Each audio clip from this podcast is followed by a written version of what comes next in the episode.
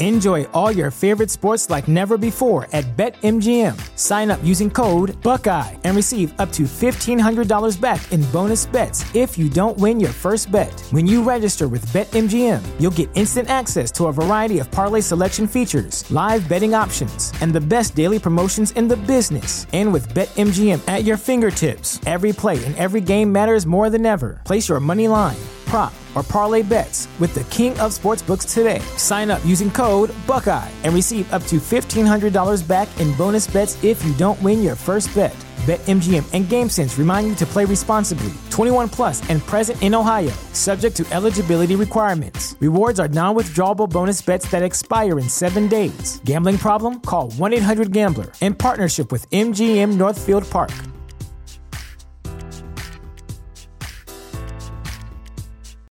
Hey, what's going on? This is Chris Morgan, a.k.a. The Bagel Boss. I just want to say you're listening to Affirmative Murder, the hottest true crime podcast in all of the lands. Listen, I know you guys see me, might have catch an L, might have fallen on my back like a turtle, but I will never stop standing. I will never stop being a strong man, okay? I want to let you, all you women out there, know. I know this is a very heavily female-dominated industry, the true crime world, but I just want to let you know.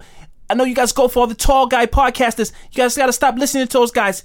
People 5 feet and under make fantastic podcasts. My podcast, Short Talk, is one of the hottest podcasts coming up, and I wanted to come on this platform to announce that. And, oh, hey, man, back off. Hey, man, listen, just say what you got to say, and you got to get off. Listen, man, I will. Don't you ever tell me what I can and cannot say. You're not my father, you're not my God, and you're not my fucking boss, okay? You're also not my physical therapist, you are not my dentist, you are also not my pediatrician, so don't ever think you can fix your lips to speak to me that way, okay? Now, like I said, it's episode 88, in your fucking mouth. Say hello to your mother for me.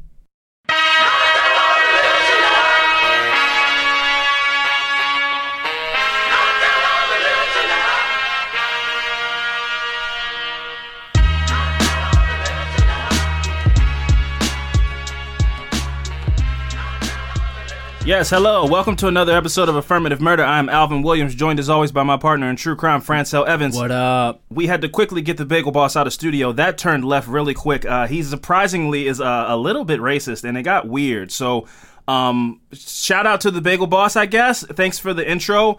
You're never welcome here again. No. Fran, it has been a hell of a week, man. It's been a lot of stuff going on. Just today, Sunday, we are recording. The president told a bunch of sitting congresswomen that if they don't like it here, get out. So that's like textbooks racist stuff. That's mm-hmm. like that's like classic. You know, like the Coke classic. Mm-hmm. That's like racism classic. Like, if you don't like it here, you can leave. Go back to Africa. Wow. So yeah, that was pretty nuts. Also on theme with what we were talking about last week or a couple of weeks ago, maybe. Apparently, the next James Bond is going to be a black woman. I don't know how to feel about that. I think that black people don't really. That's not a franchise that we run out to go see. Mm-hmm. So I think it almost is. The movie has to look fantastic in order to make up for how many white guys are going to boycott the movie. Because James Bond is kind of like their superhero, rich white guy who sleeps with women and has guns and cool cars. So it's almost like a white guy franchise starring a white guy. My concerns have nothing to do with that, even though my concern is who's directing it. I found out who's directing it. He's a director of Asian descent, I believe, and he made the Netflix movie Beasts of No Nation. I don't know if you saw it. It was about like child rebel soldiers in Africa. Mm-hmm.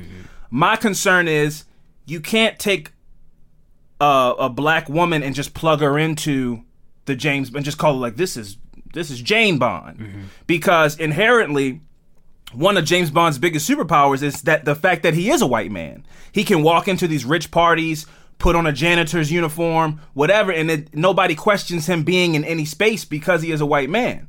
And historically, as black people, no matter how much money we have, no matter how much clout or sway we have, if somebody doesn't know us, they immediately question what we're doing in that space. Mm. So that's not an ability that a black James Bond would have, to just be like, oh, now I'm in a nice gown, now I'm at this party, and nobody's gonna question why you're at the party.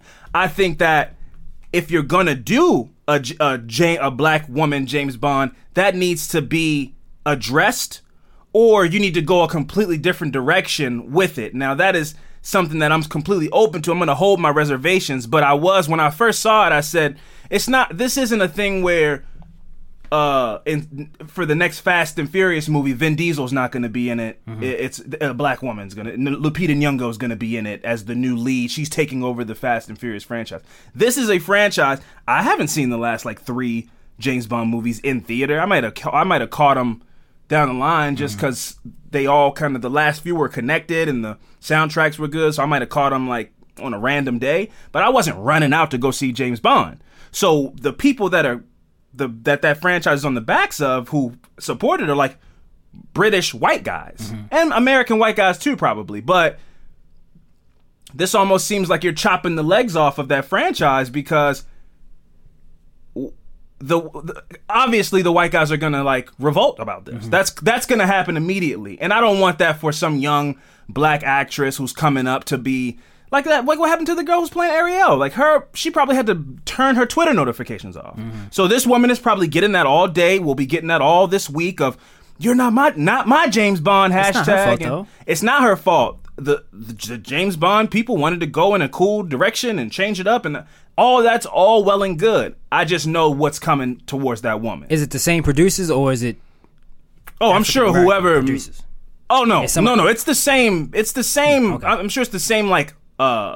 Dynasty that's created the last like 40 James Bond movies or whatever. They have a new director, a young director. Apparently they're like big in Hollywood right now, hot up and coming director. Like I said, I saw Beasts of No Nation. I like that movie. I'd be interested to see maybe like a Bond movie starring a black woman James Bond who's going into Africa to stop some kind of, you know, big time dictator who's, you know, blood diamond, something to do with Africa, maybe the politics and that kind of thing. But just being just a thing where she's James Bond now and she's going to fancy cocktail parties and putting men in their place. And I think it's a formula that is going to make that a flop, because as much as I'm happy for that woman for getting the role, and as much as black women and women in general are like, yeah, take that, white guys.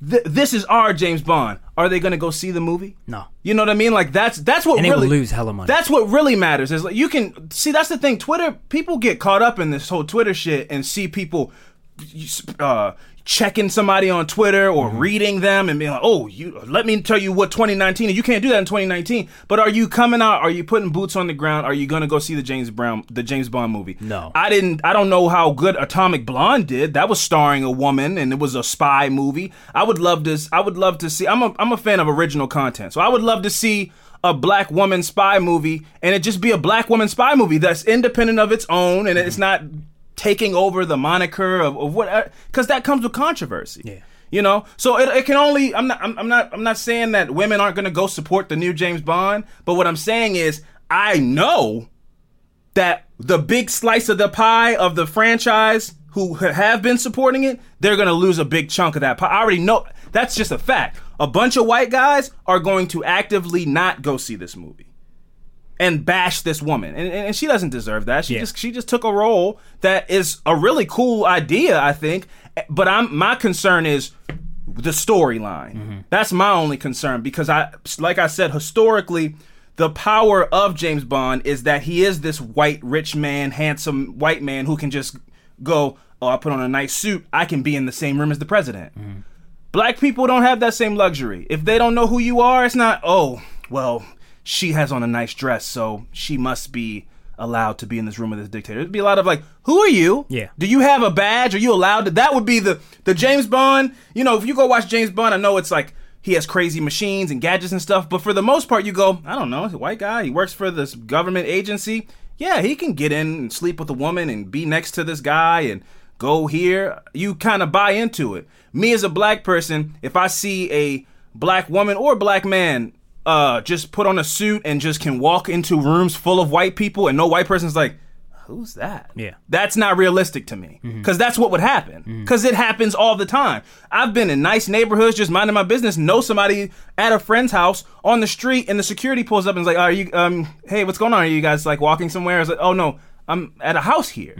You know, people historically come up to black people in spaces that they feel like they're not supposed to be in and harass them about it. So this black James Bond wouldn't have that ability, to in my opinion. Mm-hmm. So that's my only concern, is what the storyline is going to be. But I'm going to hold off my reservations and just say congratulations to the young lady that got the role, and don't listen to anything that those horrible people are probably leaving in your mentions right now. They're ignorant.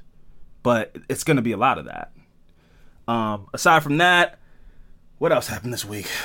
Oh, the Area 51 thing. Yeah. What I will say to anybody that's listening, that I hope it's a joke. I've been on the... I've been on the Facebook group, and there's some funny comments happening and shit, and the posts people are putting up about the if you type hashtag Area 51 in, mm-hmm. you see some hilarious memes of people. I'm going to be doing this. I hope it's not a joke. No, man, because if they run up on that place, it's going to be bad, man. Yeah, and that's when they should learn. That's why I said I hope it's not. No, it's going to. You don't play around like that. It's going to be bad, man. It's going to be really, really bad. I highly recommend the Bob Lazar documentaries on Netflix to anybody. Listen, don't fuck around with restricted government areas. That's not funny. I don't care how many people you get to go do it. Oh, they can't stop all of us. Why they can. Why do they want to?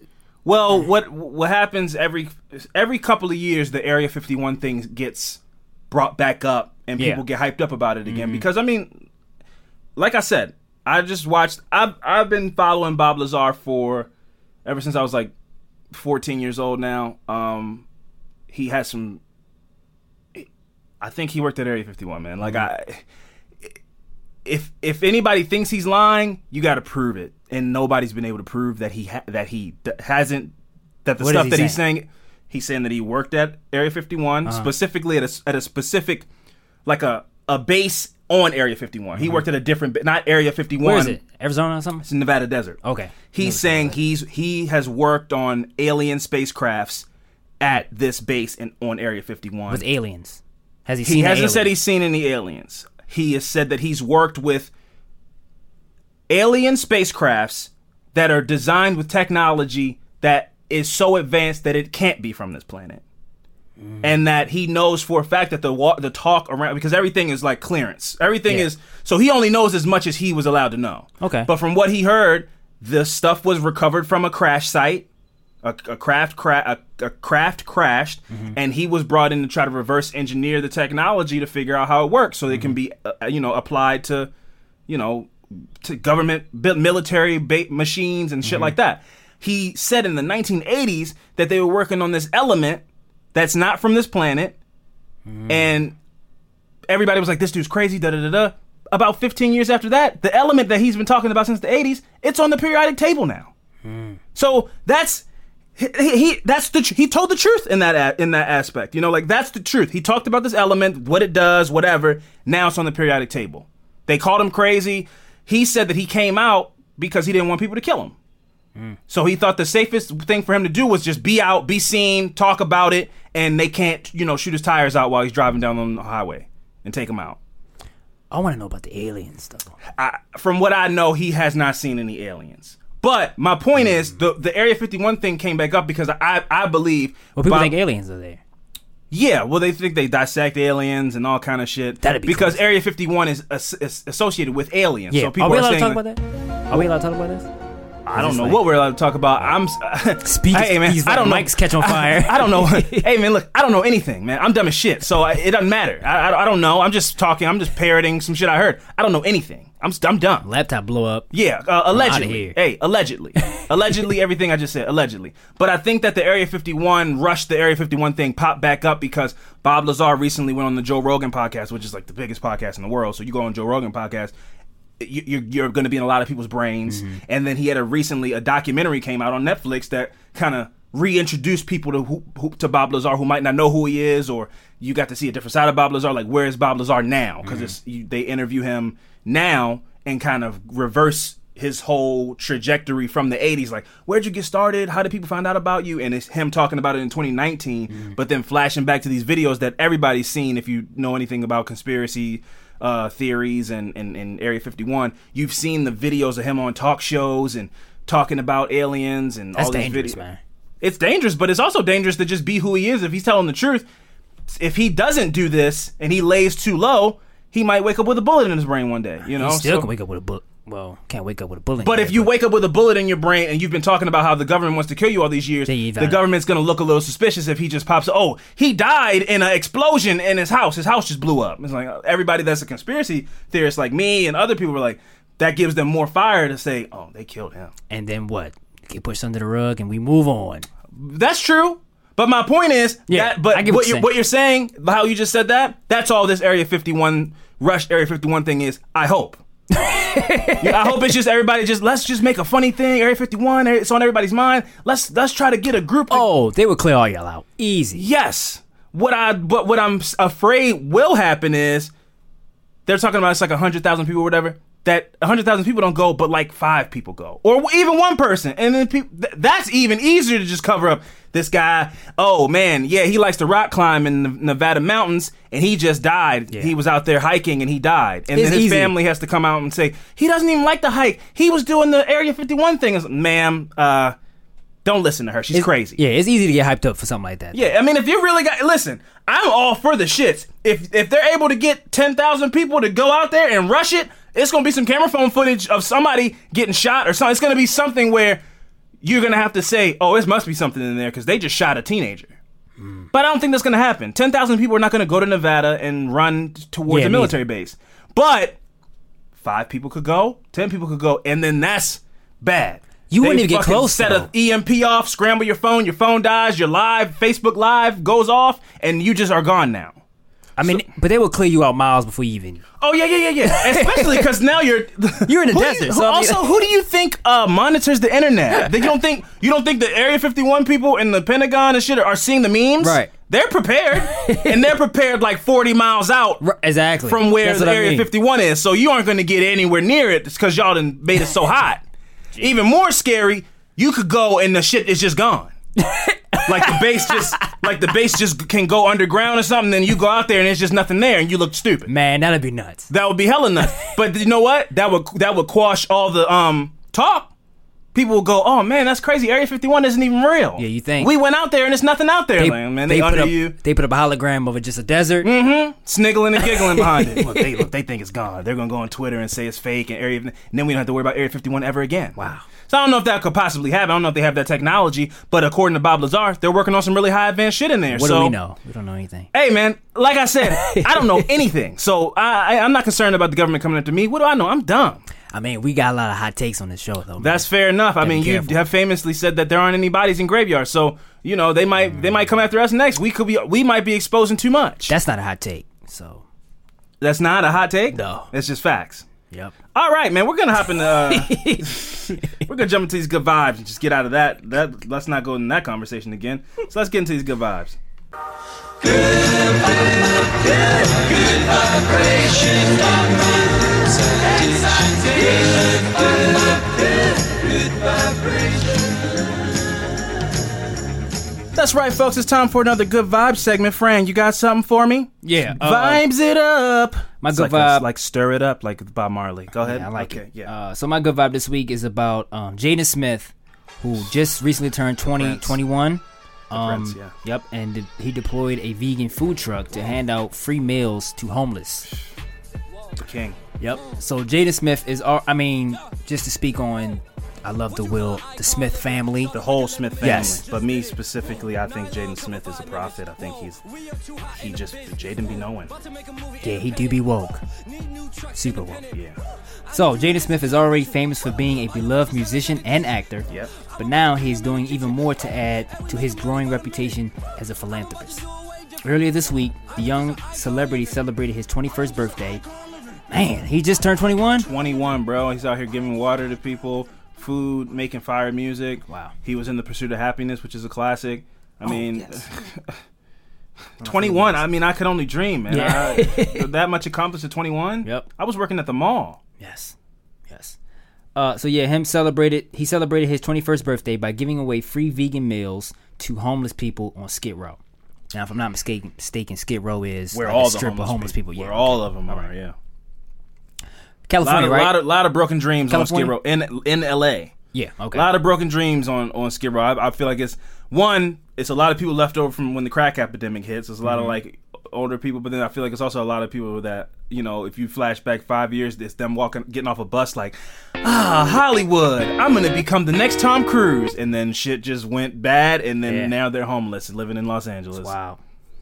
We know a guy, but it's just lying. Living. Oh, yeah, we do. We don't have to say names, but yeah, you know, it's the city of false dreams, man. Yeah. So the giveaway, was just the first of many pop-up events that he will be hosted, that will be hosted by Jaden's new I Love You restaurant, vegan food truck. Oh, wow. Though Jaden has not disclosed any details about how often the truck will be distributing the free meals. Busy, man. I'm glad that he's doing vegan meals, not like some unhealthy. Yeah, you know, giving people just like brown greasy fast food and shit like that. I don't know if I could go vegan, but as a homeless person, I'll eat. You could give them, they would have eaten anything. You could have pulled up in a McDonald's truck. So it's good that you're giving them healthy food. Healthy, exactly. Yeah, for sure. Yep. So the project has already garnered an outpouring of praise and support on social media. For sure. This is not the first time that Jada Pinkett and Will Smith's son has made headlines for charity work. Mm-hmm. In March, Jaden's foundation collaborated with a church in Flint, Michigan, in order to deploy various water filtration systems. Mm-hmm. He is now asking his fans to keep an eye out for the I Love You restaurant vegan food truck in Los Angeles, because it will reportedly be making many more appearances in the days to come. Bless. So, I mean, I thought that, like I said again, just him doing vegan food, which is healthy food. Incredibly. From what I've heard, you know, to these homeless people. It's healthy, it's eco-friendly because there's no animal byproducts, no animals in it involved. So, it's sustainable. It doesn't kill the planet to eat vegan. Right. I couldn't do it, man. No cheese, no milk, I don't drink milk, but like no cheese, no meat, it's just so much stuff. You don't drink milk? It's no animal byproducts. So nothing that's from an animal. Cheese is from an animal. Milk is from an animal. No meat. It's a lot of stuff, man. Yeah, but you say you don't drink milk. I don't drink milk. I watched the video on like. So you don't eat cereal? I use almond milk. Almond milk. I found oat milk. Oat milk is. I think I like it better than almond milk. But almond milk. I mean, milk isn't supposed to really taste like anything. Almond milk kind of has like a nutty taste a little bit, but then whatever you're eating with it, it takes on that. If it's chocolate cereal, it becomes chocolatey, you know? So, I like meat enough to that where those animal videos from inside the slaughterhouses don't change my mind. Mm-hmm. Sadly, I think they're terrible, but they don't. But I saw a video on like what cow's milk is, and I can't. That hasn't stopped me from eating cheese yet, because I haven't seen a video of cheese being disgusting, so I'm avoiding that because I love cheese. But yeah, I couldn't go full vegan. It's crazy. But expensive, ain't it? Probably, yeah, more expensive than not being a vegan. Definitely. I mean, because everything that is healthy costs more money. Yeah. So, because that makes sense. Don't get it. The world, capitalism. But Jaden Smith, yes. People wonder why I think Jaden Smith. You know what it is? No, people used to wonder why I would always say Jaden be knowing, or Jaden, he's the one, and all this kind of stuff. And then he just kept showing and proving. And people, I saw this with his state of mind years ago. I just knew the kid was just a different. He thought different than any 15-year-old kid I've ever seen. Yeah. And then he came up with the Just Water thing, which is water in a paper box. Mm-hmm. That is biodegradable, doesn't leave plastic in the water, which anybody that knows about, I mean, humans are a virus, so there's nothing we can really do about it, but what happens is plastics go into the ocean and they become microplastics, and then salmon eats the plastics, and you know, and dolphins eat the plastic, and so not just the animals that we don't eat, but animals that we do eat the plastic. We ingest salmon and fish. You know how much I love sushi. I'm still gonna eat it, and I've just accepted that we're all gonna die of cancer, because it's just the world is. That's just kind of how it is. We're going to ingest plastic or whatever the government is, you know, putting in the air. That's all of our fate. You know, hopefully you just get to, it's at 75, 80 years old. But we're ingesting microplastics and all this kind of stuff. And Jaden Smith said, what if you want to, because everybody doesn't like to refill the water like I have the Brita filter. Yeah. Some people are like, I just like to go in the fridge, bang, crack open a fresh water. What if instead of like trying to. Bottled water? Yeah, like a bottled water. Mm-hmm. Well, but bottled waters are just so, they go right into the waste. You crack open 50 bottles of water a day, or not, just not one person, but let's say a person goes through on average like 5 bottles of water a day. Mm-hmm. That all just, you finish it, boom, it goes into the trash can for no reason, when you could be using like a reusable aluminum bottle like I use. Or Jaden Smith said, what if you don't have to stop doing your routine, but I'll make all of the bottles out of cardboard, mm-hmm. which is way more bio. It goes away, you know. And then now this thing, it's like the dude is trying to make a difference in the world, and that's big. And also his album is fire. His new album is fire. Yeah. So it's called like Erez or whatever. Mm. Dude's talented. I mean, he's the son of Jada Pinkett and Will Smith, so of course, yeah. you know, that all makes sense. But he didn't just... There's some people who are like, my dad's an actor, my life's great, so I'll just become like an actor and do teen movies or something like that. He's went beyond that. He's not just settling in being Will Smith and Jada Pinkett Smith's son. He's doing his own path and making his own legacy, and he's a smart kid. So shout out to Jaden Smith and shout out to the I Love You food truck. I love you, yeah. Vegan food truck. And giving food to homeless, that's amazing. The dude is incredible. I have nothing but respect for Jaden Smith. I think he's a very smart kid. My good vibes this week, I don't really have much detail on it. I'm actually, this is almost like a I'm calling, you know, it's like a rallying call. I want people to, I'm looking for the information. I recently, over the weekend, saw a video of a kid down in New Orleans was tap dancing. Oh, yeah, I saw like that. Busking on the street. Yeah. He's tap dancing on the street with crushed Coca-Cola cans on the bottom of his sneakers. Yeah. And is amazing at tap dancing, which is an art form that you don't just... You have to really like tap dancing to find out how to be good at tap dancing, because you're not going to learn how to tap dance in school or like... You know what I mean? Like, it's just not an art form that's around. All the kids want to be rappers or auto-tune singers or DJs or whatever, and you see this kid tap dancing on the street, not rapping or playing an instrument, dancing, a very specific art form, and he doesn't even have tap shoes on. And he's incredible at tap dancing.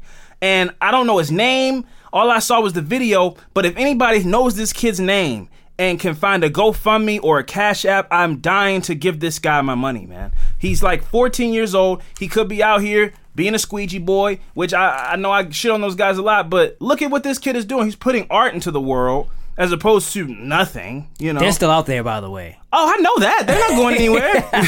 I know they're out there still. They're not going anywhere. I was coming from the city into the county, and then I was with Steph, so she goes, and the light turned red. She goes, oh, shit. Yeah. And I like... You shouldn't have to feel like that. I creeped up. You know, he's got to stop at the light. Yeah. I had to creep up until that light went green. Yeah. I'm going. You shouldn't have to feel like that, just driving, living your life. Oh, shit, the light. I'm stuck. That's how you... They have us gripped in fear of them, like... Maybe kicking my car because I don't give them $1. Anyway, don't get me started, man. I'm trying to give praise to this young man. I don't know his name, but the video is making his way around. And if anybody stumbles upon the real one, because I'm not trying to give money to a fake Cash App or a fake GoFundMe. I want the real kid's information. If he has a Twitter or a Facebook, something, I want to get this kid money. I want to give him shoes. I want him to get whatever he needs, because that's talent and it needs to be nurtured.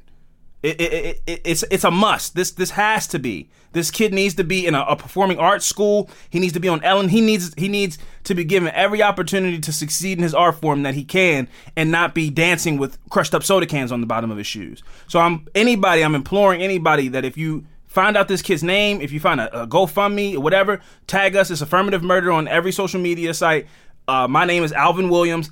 Please, if you find it, tag me. I'm dying to just support this kid in any way that I can. Again, I don't know his name, but the video brought me so much joy, but it also made me sad, because I'm from a city where I see so many talented people that feel like there's no way out, so they just are talented at something, and then just it almost just becomes a hobby, because the way to success in that field doesn't seem realistic.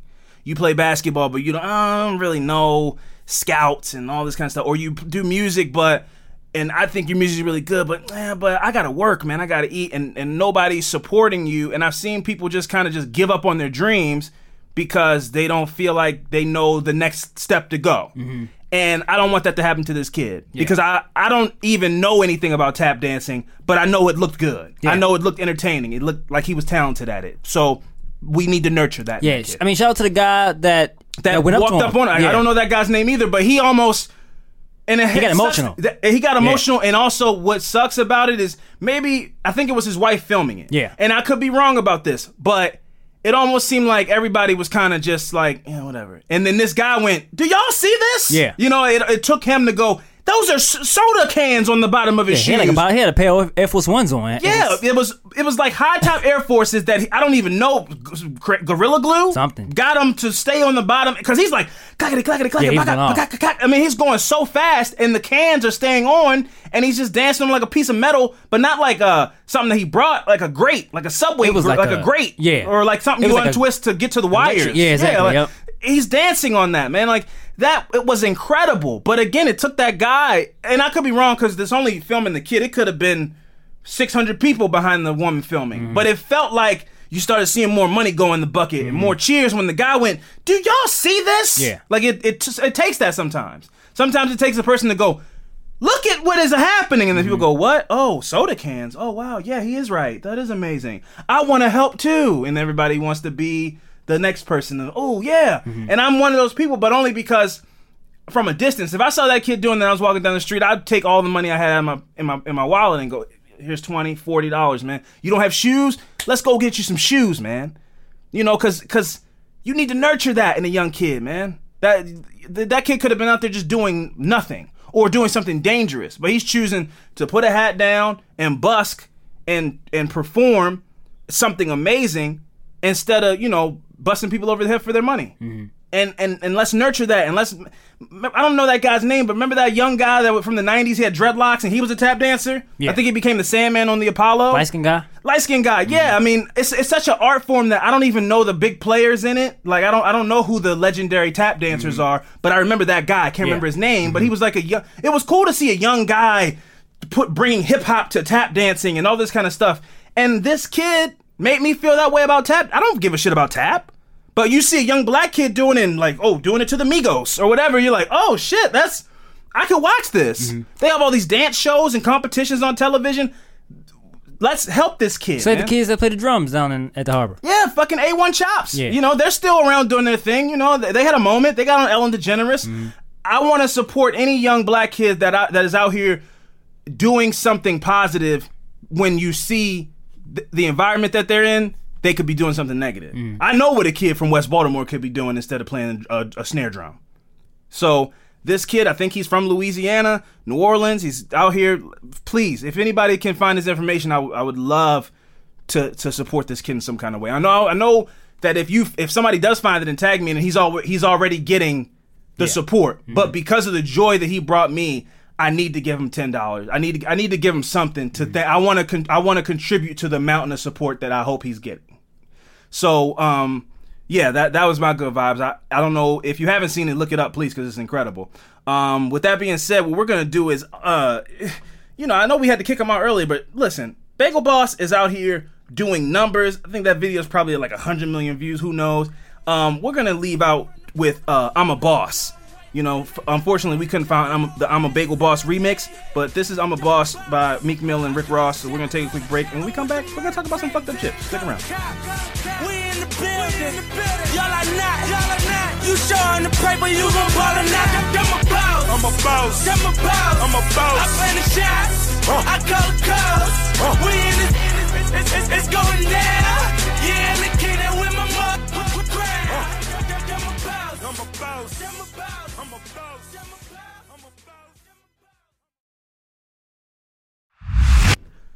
All right, and we are back. Fran, it is your turn to go first this week. Please, the floor is yours. So my affirmative murder this week is about Thomas G.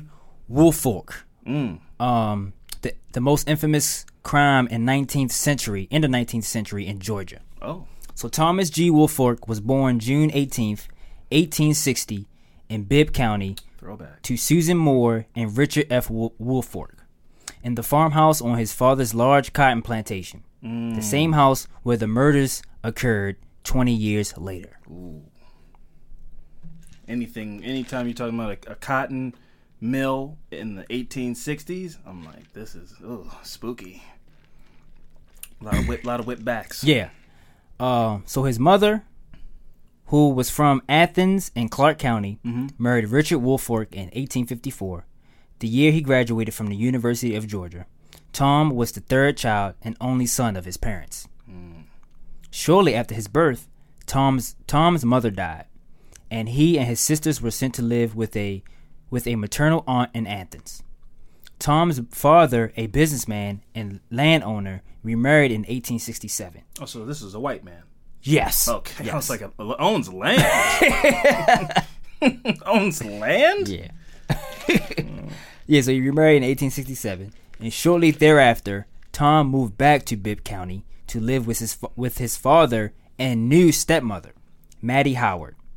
Tom Woolfolk was quarrelsome and irritable by nature and noticeably mentally deranged. Mm. Those who knew him thought he was,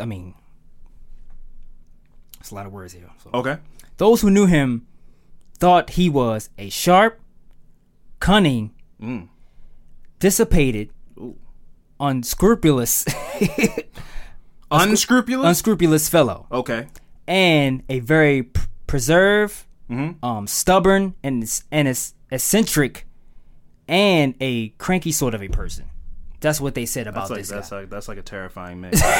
That's how they describe this guy. Like smart and clever, but like kind of mean and unpredictable. Yeah. It's like he could be. That's a sociopath. Yes, so. Georgia Bird, a young woman who married Woolfolk but left him within 3 weeks, and later divorced him, said that he, quote, is not crazy. It is simple meanness. He is the meanest man I ever saw, and there is nothing too mean for him to do. Oh, yeah, that's scary. That's a scary description of a person. Woolfolk hated his stepmother and strongly disliked the 6 children, which is his brothers and sisters. Yeah. The 6 children born as a result of his father's remarriage. Why did he hate him? I don't know. Well, probably because he maybe resents somebody coming in and taking his mother's place. And also, a thing that I had to get over as a kid of a dad who had multiple other kids was he got sent away. Yeah. So it's like, well, how come you get to get raised? He'll raise you, but he didn't raise me. Right. They get to, Christmas they got the Christmas tree and the presents and all this kind of stuff. That's something, and also he's like deranged. Yeah. So that is a way bigger factor than me just being like, I don't like that. Yeah. So he's like, I hate those kids. For him it's like, why, when my mom passed, I get sent away. But he get to go, women here he get to go and remarry and have all these kids. Yeah. Then we old enough, we got to come back to, and then everything is okay. You might not feel like you have a place. Right. So his ill will towards his father's new family was heightened by the belief that they stood in the way of his inheriting his father's properties. Money will do it too. Yeah. Money. Mm-hmm. This dude had businesses and land and whatnot, and then he's probably gonna get not even half of that if it went down that way. Yeah, because now he has this new wife. And they have their kids, so those kids, kids might be more important to him than his first kids. So no, even you being the oldest, that might not be the factor that he uses to give his land away. It's like, who's my favorite of my new kids? Yeah, that might not be you. So between 2 a.m. and 4 a.m. on Saturday, August 6, 1887, 9 members of the Woolfolk family were brutally murdered with an axe. Oh. Tom's father, who was 54, Tom's stepmother, who was 41, their 6 children, Richard Jr., was 20, Pearl, who was 17, Anne, who was 10, Rosebud, who was 7, Charlie, who was 5, and baby Maddie, who was 18 months. Oh, wow. And Miss Temperance West, 84, and an aunt of Miss Woolfolk. Jesus. She was an aunt of Miss Woolfolk. So that means he killed the 2 sisters that were his age. Yeah. Damn. Mm-hmm. So the only inhabitant of the farmhouse not slain was who? Tom Woolfolk, who before daybreak sought help from neighbors, claiming that his father's family had been murdered. How, 8 people get murdered, and then you just made it out? Oh man, I fell asleep in the storm cellar by myself, and I guess I just woke up and everybody was dead. Help us! I don't see any excuse that. But back then you could just be like, it was a slave. Yeah. And then now they least gonna spend a couple days looking for some slave that did it. Yep. Kill some slave that didn't do anything, And so by before daybreak sought help from the neighbors, claiming that his father's family had been murdered and that he had escaped death only by jumping out of a window. Oh. Woolfolk then returned to the house before anyone else got there. He later claimed that he moved from room to room to confirm that everyone was dead. Yeah, because he killed all of them. This was what he told everybody? This is what he told. No, trust me. They're all dead. I checked before I came to get help. Yeah. They're all dead.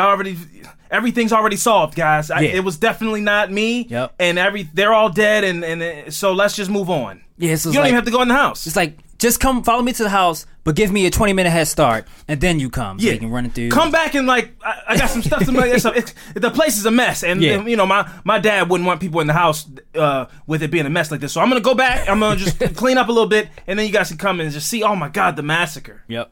So, yeah, he went room to room to make sure everybody was dead. Then he heard the the unknown killers exit the back way, slamming the fence gate. I mean, because they slammed the gate before. They made sure it was closed before they left. Slammed the fence gate behind them. He then washed himself and flung his blood-stained clothing down the well. You mean just getting rid of evidence?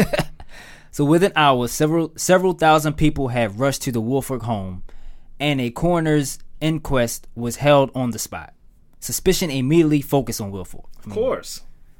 He had specks of blood in his ears. I mean, people really don't even... And this was the 1800s, yes. And they noticed something like that. So you definitely can't get away with a murder these days. They saw blood in his ears. That's how bad he was at this.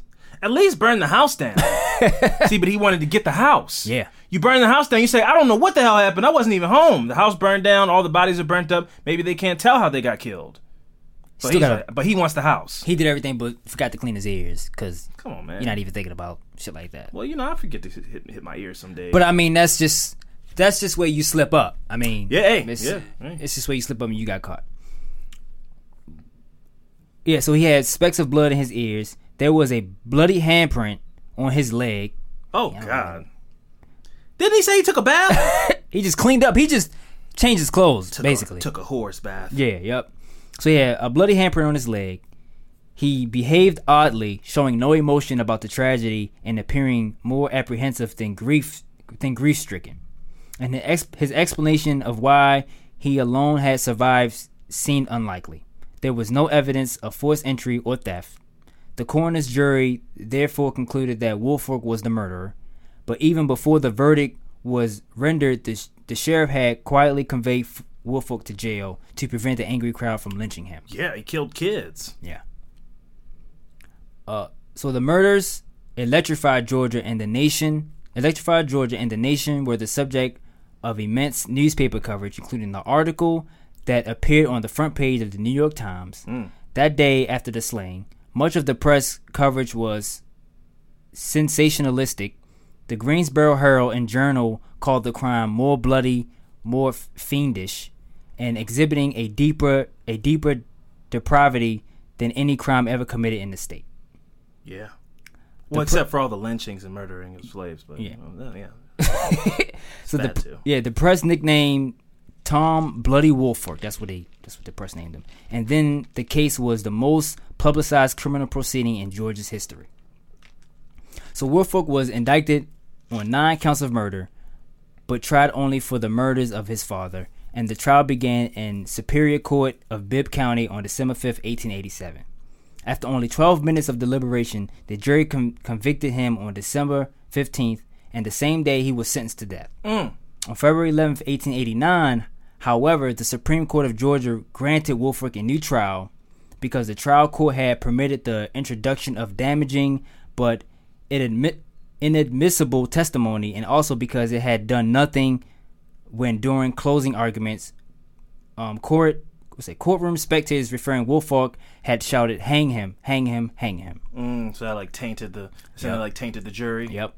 So after the Superior Court decision, Woolfolk was granted a change of venue. Retrial began on June 3rd, 1889, and Perry in the Superior Court. Whiteness. Jesus, yeah. If this was a black dude, they would have been like, bang, guilty, and then just hung him there in the courtroom. He killed eight members of his own family. Got a new trial. Got a retrial. That's wild. Moved it like, let's get you some better jury. People. And then he got transported to the prison. Yeah, safely. Make sure you don't get hurt. It's insane, right? And Perry in the Superior Court of Houston County on June 24th, after deliberating for 45 minutes, the jury convicted Woolfolk, who was sentenced to death the following morning. On July 28, 1890, the Georgia Supreme Court upheld the conviction and sentence. At his retrial, as his first trial, Woolfolk made an unsworn statement to the jury denying guilt. At both trials, however, the evidence of Woolfolk's guilty was overwhelming. Yeah. Obviously. So Woolfolk was hanged in front of a crowd of 10,000 people on Wednesday afternoon, October 29th, 1890, in Perry. The site of the hanging was the usual place of public execution in those days in Perry. I mean, this country was just how can people just so much grotesque mutilation and just massacring, man. Like the normal spot, like, oh yeah, that's, you know, it's a hanging on Wednesday. Let's get some popcorn. Like, and, like, do y'all plan like, hey, we going to the hanging Friday night or what? I guess so. They didn't have TiVo. I mean, come on, it's just, they just got a spot for it. It's already set up. No Nintendo Switches, you know. They just, you know, go watch the life leave somebody's body. So the site, the usual hanging place, a natural valley where Big Indian Creek joins the Fannie Gresham Branch, about a quarter mile west of Houston County Courthouse. While on the scaffold, Woolfolk disappointed the crowd by once more professing his innocence. Oh, that made the crowd sad. Yeah. Boo! He's like, I just want to say, boo! You heckling somebody trying to fight for their life. I didn't do it. I'm innocent. Throwing fucking rocks and shit at him. Tomatoes. Whatnot. So Tom Woolfolk lies buried near one of his sisters at Orange Hill Cemetery in Hawkinsville and Pulaski County. That's his tombstone is almost eligible and was recently repaired after being vandalized. I mean, why do you gotta give him a new one? Look at him getting all this amazing treatment. This is crazy. Why would you bury that man next to somebody that he murdered? Yeah. So his 9 victims are buried in 2 rows, their graves topped by red brick overlays. In the family plot at Rose Hill Cemetery in Macon, the individual graves were originally unmarked. Sometime after March 2005, headstones were placed onto each grave. A marble step leading into the gravesite contains the name Woolfolk. From 18, whenever he was killed, to 2005, and somebody goes, "Hey man, these are unmarked. They put something down here." That's. But he got a gravestone? Yeah, he got 2. Look at that fame. You become a famous. Look, it's crazy. So that was Thomas Woolfolk, who brutally murdered his whole family with an axe. Jeez. Because I'm surprised he didn't have some kind of like a nursery rhyme about him, like Bloody Mary, you know, like Bloody Tom or something. Because that's crazy. I love that because I guarantee that's why he didn't burn the house down. It's because, like, well, I want the house. Let's get these bodies out of here, and then I get to keep the house. So that's crazy. But I mean, do you think he would have got away with it if he didn't go? Run into his neighbor's. I don't think he would have got away with it because clearly this guy's an idiot. I mean, he had a bloody hand on his leg. Yeah. Come on, those are details that he should almost feel ashamed that he couldn't get away. He didn't even get away with it for like a day. No, they immediately knew you couldn't elude suspicion for more than a week in 1860. All you had to do was just be clean and just say you weren't there, and people would have looked for something else. For at least a couple of days. Immediate. That's how bad he was at this. That in 1860, no DNA evidence, no cameras, no nothing. He immediately walked around with evidence. This guy has blood in his ear and a hand grabbing his leg. So he was definitely somebody was alive to grab him. Yeah, they don't even have to be like the most astute detective to figure that out. Like, a hand is on his leg and it's bloody. That means they weren't all dead when he was there, like he said. So he's lying. Also, him doing with an axe is. It's a lot of work, I would assume.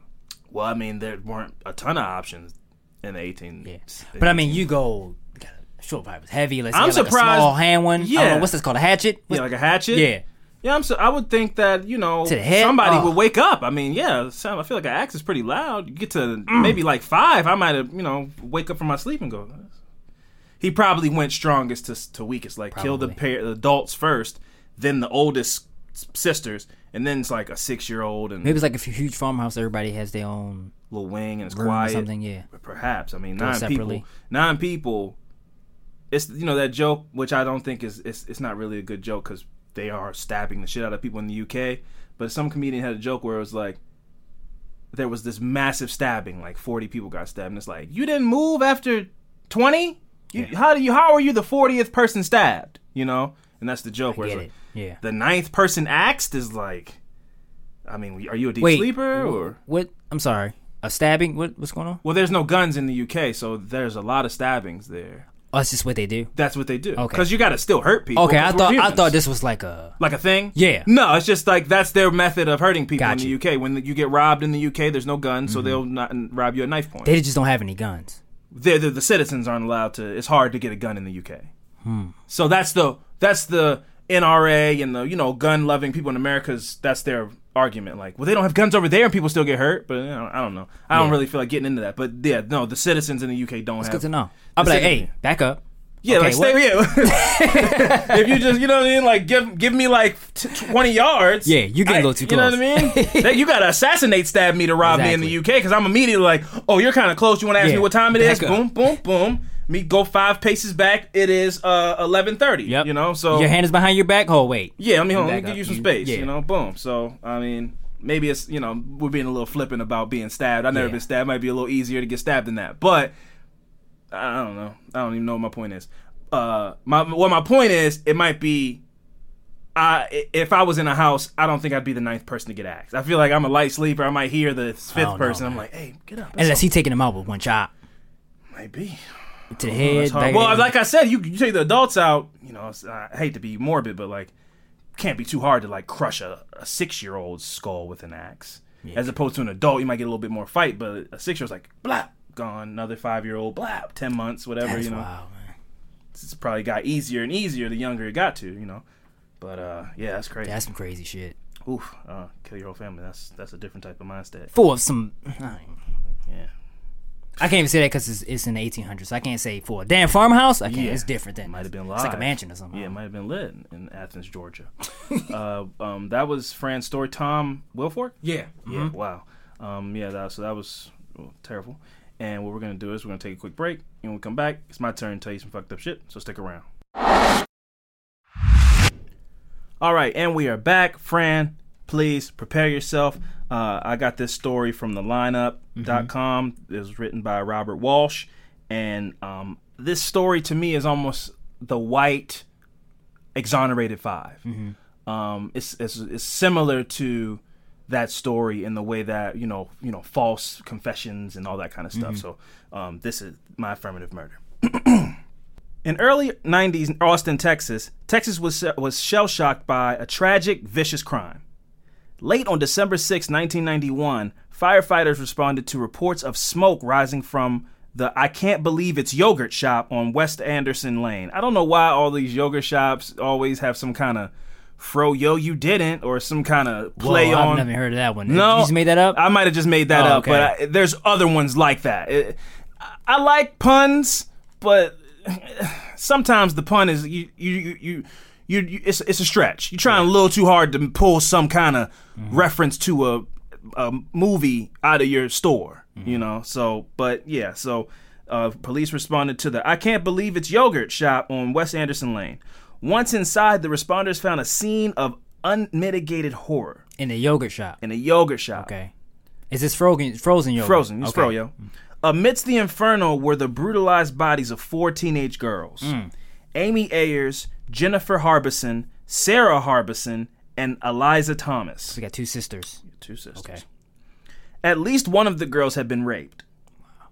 3 were stacked atop each other like kindling, and all had been bound with their own clothing before being shot in the head with a .22 caliber handgun. So this is a scene from a movie where an assassin came through, shot him, stacked him up, raped one of them, burned the whole building down. Oh shit! Yeah.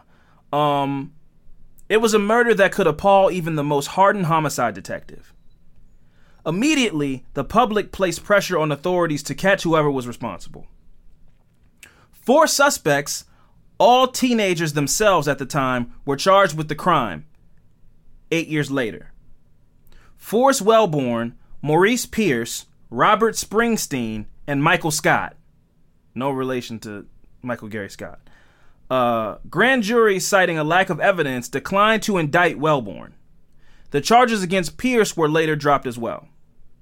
Scott and Springsteen, however, were convicted in late 1999. The pair had confessed to the crime, saying that they committed the rape and murders while the other 2 stood and watched. Very similar to Central Park Five. Yep. The Exonerated Five, I'm sorry. Scott was sentenced to life imprisonment. Springsteen, however, went to one of the best known and most feared places in Texas, death row. Now, Corey Wise didn't go to death row, but he did go to a very terrible place when everybody else went to, like, you know, teenager jail, which isn't, not to say that that's not bad, but he went in with the big boys, and that's what happened to this young man as well. How old was he? Well, they were out of high school. Because they were 18. No. Oh. They were arrested. They were all high school age, and then they were arrested 8 years later. Okay. So 8 years after you graduate from high school, I don't know, 24, 25? Yeah, 25, yeah. Mm-hmm. Before long, cracks began appearing in the case against them. They centered on the fact that their confessions, which they alleged had been coerced, were very detailed. Too detailed for some people's liking. One of the yogurt shop case's investigators, Detective Hector Polanco, was transferred off the case after allegations of his extorting similarly detailed confessions in an unrelated case. So as soon as that happens, that's a red flag. Yeah. One of the people who was involved in this case gets in trouble for making people falsely confess on a different case. The same prosecutor? Well, one of the detectives. Oh, one of the prosecutor comes after the detectives in the rooms and giving them the sodas or punching them or whatever they're doing to get the confession. Prosecutor comes after that. One of the detectives who was involved in getting the confession got in trouble and transferred out of his office on a different case, but for the same thing that he's being accused of in this case with these two young men. Right. So it's like, it's a good thing. Yeah, it's very good. But my point is, you got to go through and comb through all of his confessions and closed cases that he has, because this is a technique that he's on the record as using because he got in trouble for doing it. Yeah, what I can't seem to wrap my head around is the part where, from when they go through the whole investigation to them being the sentencing. For 8 years they was locked up. No. The case was unsolved. Oh, it was unsolved. Okay, I was about to say. It was unsolved, then they found some people to put it on, or tried to. It was four of them. Two of them, they didn't have enough evidence. Two of them, they were able to get a confession out of. Okay. And they followed through with it and put him in jail. I'm about to say this. And one of them went on death row. It didn't help the Austin PD when a photograph surfaced on the internet from video footage of Scott's questioning. The image came from the Austin PD's own camera, and it showed Detective Merrill aiming a gun at Scott's head. Wow. In an interrogation room. That's not a technique, man. Yeah, whatever you want to... What? I did... Yeah, he was there. He was standing there. Whatever. Yeah, man. As a kid, too? Yeah, shit. Well, he was, 25. But still. He was still young. Yeah. A young man. By this point, the defendants had been sentenced to life and spent almost a decade in prison. Wow. The confession provided were, according to one report, stunningly detailed but decidedly false. Almost like they were fed the information to say when cut the camera off. You need to tell us what time it was. What kind of car was it driving? I don't know what kind of car. Was it brown? Yeah, it was brown. Was it a Dodge-ish kind of? Yeah, like a Ram. Okay, yeah, it's Dodge Ram. Okay, so we're gonna cut the cameras back on. Say that. And it's like too much detail for you to just thinking of it on the spot. Like, I don't know, it was like maybe 3:45. That's kind of a specific time to just say, The allegations against Polanco contributed to having Springsteen's and Scott's cases reviewed, and their convictions eventually overturned. There were a number of factors making investigations especially difficult. The Austin Police Department were relatively inexperienced in handling such horrific cases, and the public pressure that went with them. So this is not really something you could prepare against anyway. Something of this, you're in a small town, Austin, Texas, and then four teenage girls are murdered and burned in a building. The scrutiny and the camera and the media attention that's going to come from that. I don't know if there's too many detectives aside from somebody who's like, yeah, I was on the Jeffrey Dahmer case, is prepared for that kind of... You might get flustered. Yeah. That's what happened to Marcia Clark and Chris Darden on that OJ case. It's like, I don't know, man. We try gangbangers. Yeah. Man. I don't know.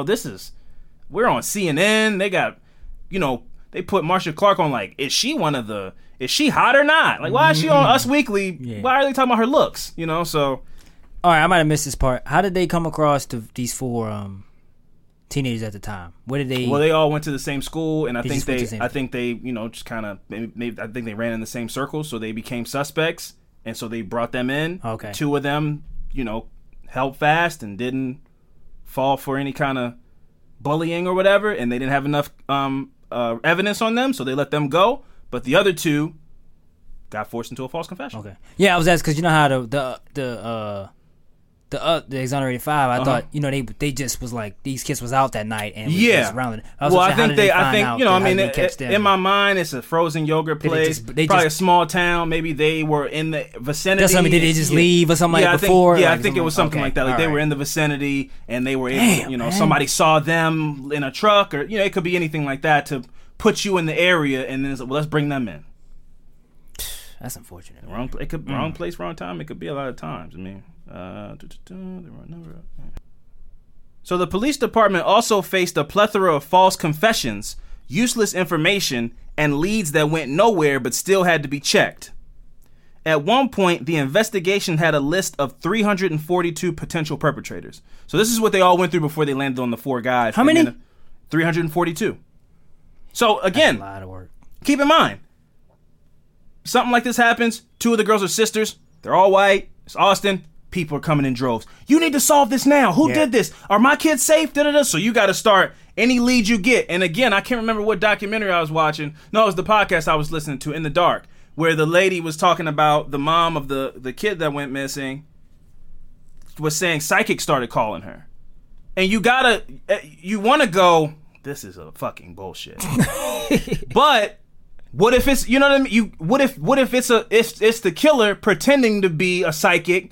So you got to check the lead out. You got to go to the barn 50. You got to go look. You got to go scratch it off the list. So they got 342 potential perpetrators. They had to go through all of them. Because it couldn't be ones where you go, I don't know, man, that guy sounded like he was full of shit. And if that's the guy, you lose your job. Yeah. That's it, you know, because you didn't follow that lead. Yeah, so they had to. They had a long, and that's why it took so long for them to get to the four guys. Because they were, you know. You got people breathing down your bag and what? That's the parents, the DA, the news. You know, it's a lot. That's crazy. It's a lot of pressure, man. In all, over 50 false confessions had to be debunked, including one from serial killer Kenneth McDuff. What? McDuff, who was executed in 1998 on unrelated murder charges, made a confession on his execution day. He was known to be active in the area at the time of the crime and to target teenagers.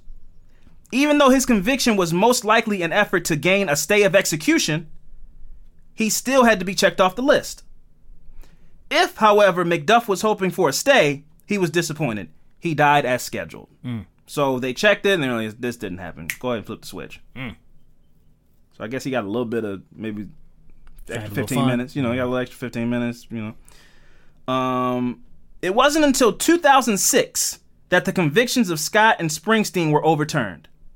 Because the state appealed against the ruling, the pair weren't released until 2009, 10 years after they were sent to jail. Forrest Wellborn, alleged by the state to have been a lookout while Springsteen, Pierce, and Scott committed the crime, remained scarred by this incident. Which, of course, he was. This was a terrible thing to be a part of. Fellow suspect Maurice Pierce died in December 2010 when a routine traffic stop turned deadly. Soon after being pulled over by Officer Frank Wilson and Wilson's partner, Pierce fled the scene. Caught by Wilson, Pierce drew a knife and stabbed the officer in the neck. Wilson managed to draw his sidearm and fatally shot Pierce. Wilson ultimately survived the stabbing. This is a white guy. Yeah, they were all white. You gotta stab an officer for you to get shot to death. Yeah, man. Man. It's interesting. It's hard out here. But yeah. But Maurice Pierce, only two of them went to jail for any kind of significant time. This guy Pierce he went through the system a bit, but the charges got dropped. Springsteen and So one of the ones that got charged is the one that got killed by the police, right? One of the ones that was, one part of the four. But like I said, only two of them. I'm saying one of the two. No. Oh, he wasn't. He was part of the two that the charges got dropped. What was he doing then? I don't know. I was gonna say if this was Scott or Springsteen, I would have said the system. You know, they spent 10 years behind bars. That'll change anybody, and you became. So it's still kind of on the system that he's even running from the police or anything like that. Mm. This kid Maurice Pierce was just. I don't know, man. Rough life, I guess.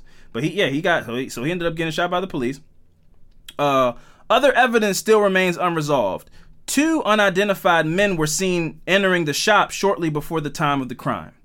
According to 2 other customers, both credible witnesses who stopped in for yogurt sundaes, these men arrived shortly before the shop closed and remained after the door had been locked and the shop closed. It was common practice to close up around 10 minutes before 11 p.m., which I don't know why any froyo place would need to be open that late. But now I'm confused. So this happened after the store was closed. Yes. What about the people that worked?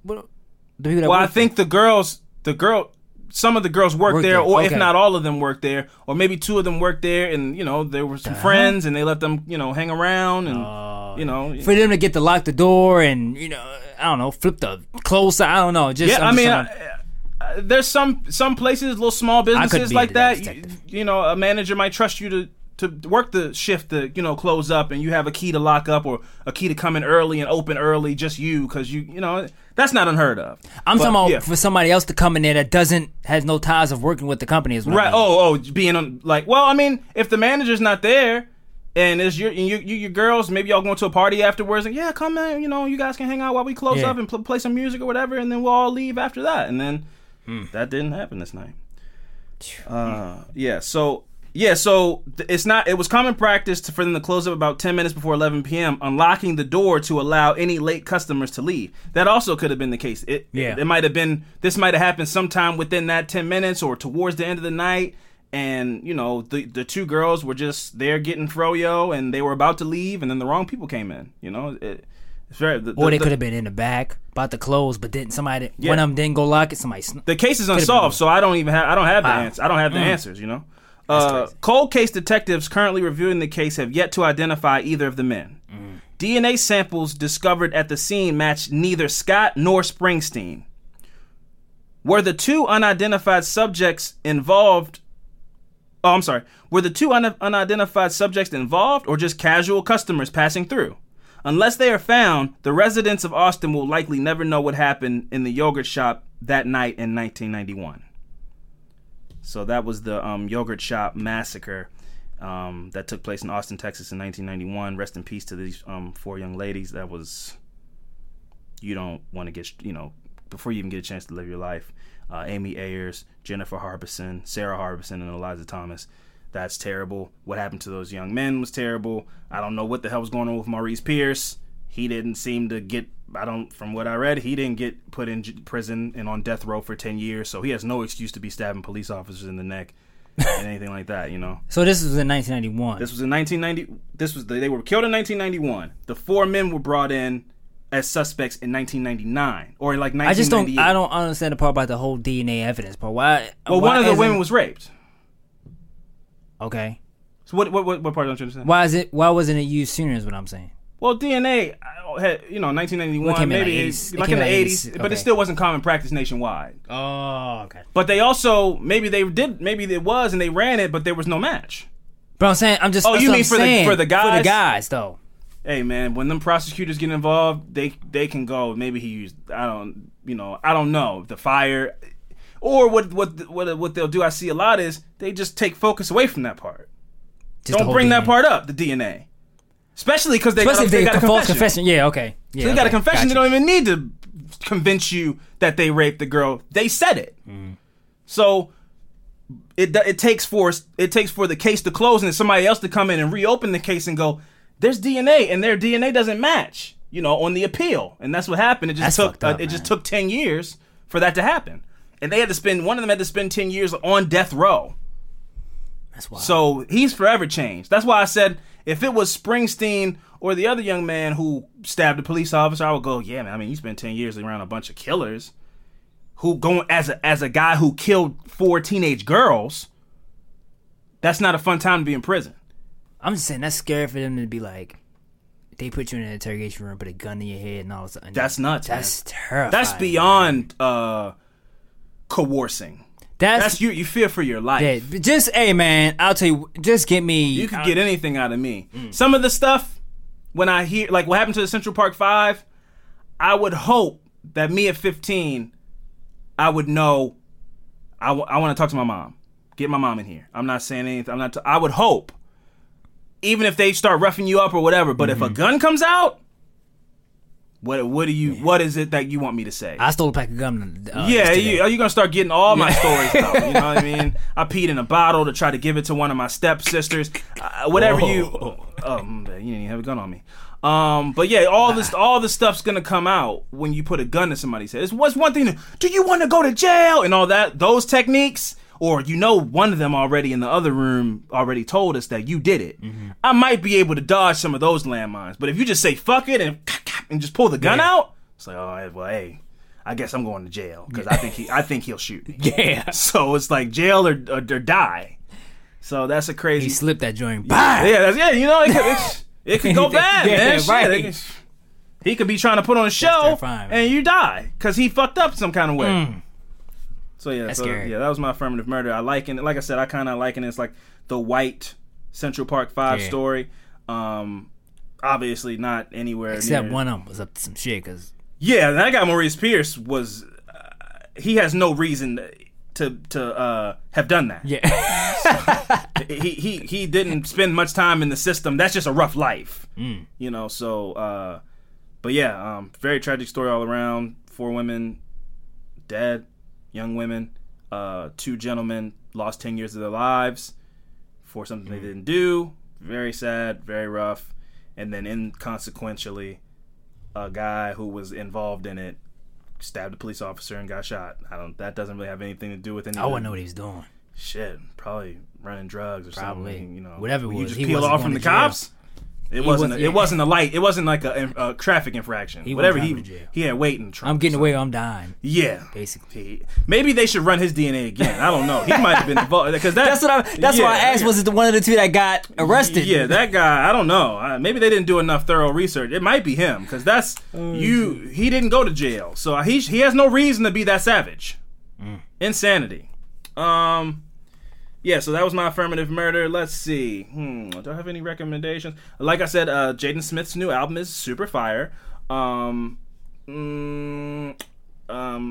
recommend Euphoria. I've been watching Euphoria lately.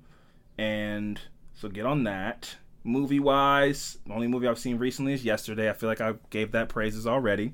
So that's all I really got. I don't really have any suggestions this week. Fran, you got anything? Nah. No movie? You haven't watched a TV show or anything? Busy? Mm-mm. No, man, that heat's wearing me out, man. As soon as I get home, go to sleep. Put the air on. Take a shower. We definitely recommend air conditioning. Yeah. We would highly recommend that. Staying cool. That's my recommendation. Yeah, stay indoors, close all the windows, put that shit on 64, and just chill, Nothing like it's summertime and being in the house with sweatpants on. That's why I got sweatpants. Hey, man, I got sweatpants on now. So cold in the house that you got to warm up. Yep. That's love the it. Best. It's nothing. I love it. That's up there with sex for me. Yeah, I love it. That is an amazing feeling to be like, whew, it's so cold in here. Let me put on a hoodie. Put on a hoodie. Got my hoodie on. It's August. Woo! Got my socks on. Chilling. Who gives a shit about a gas and electric bill? That's when your money's long. You got the air on. You got the air on 63. Yeah. Oh, you don't give a shit. I go to sleep. I'm on 65. Yeah. I love it. Highly recommend it. This week, we can both agree on that. Highly recommend air conditioning. Get you some of that in your life. And with that being said, I've been Alvin Williams, joined as always by my partner in true crime, Franco Evans. We'll see you guys next week. Deuces.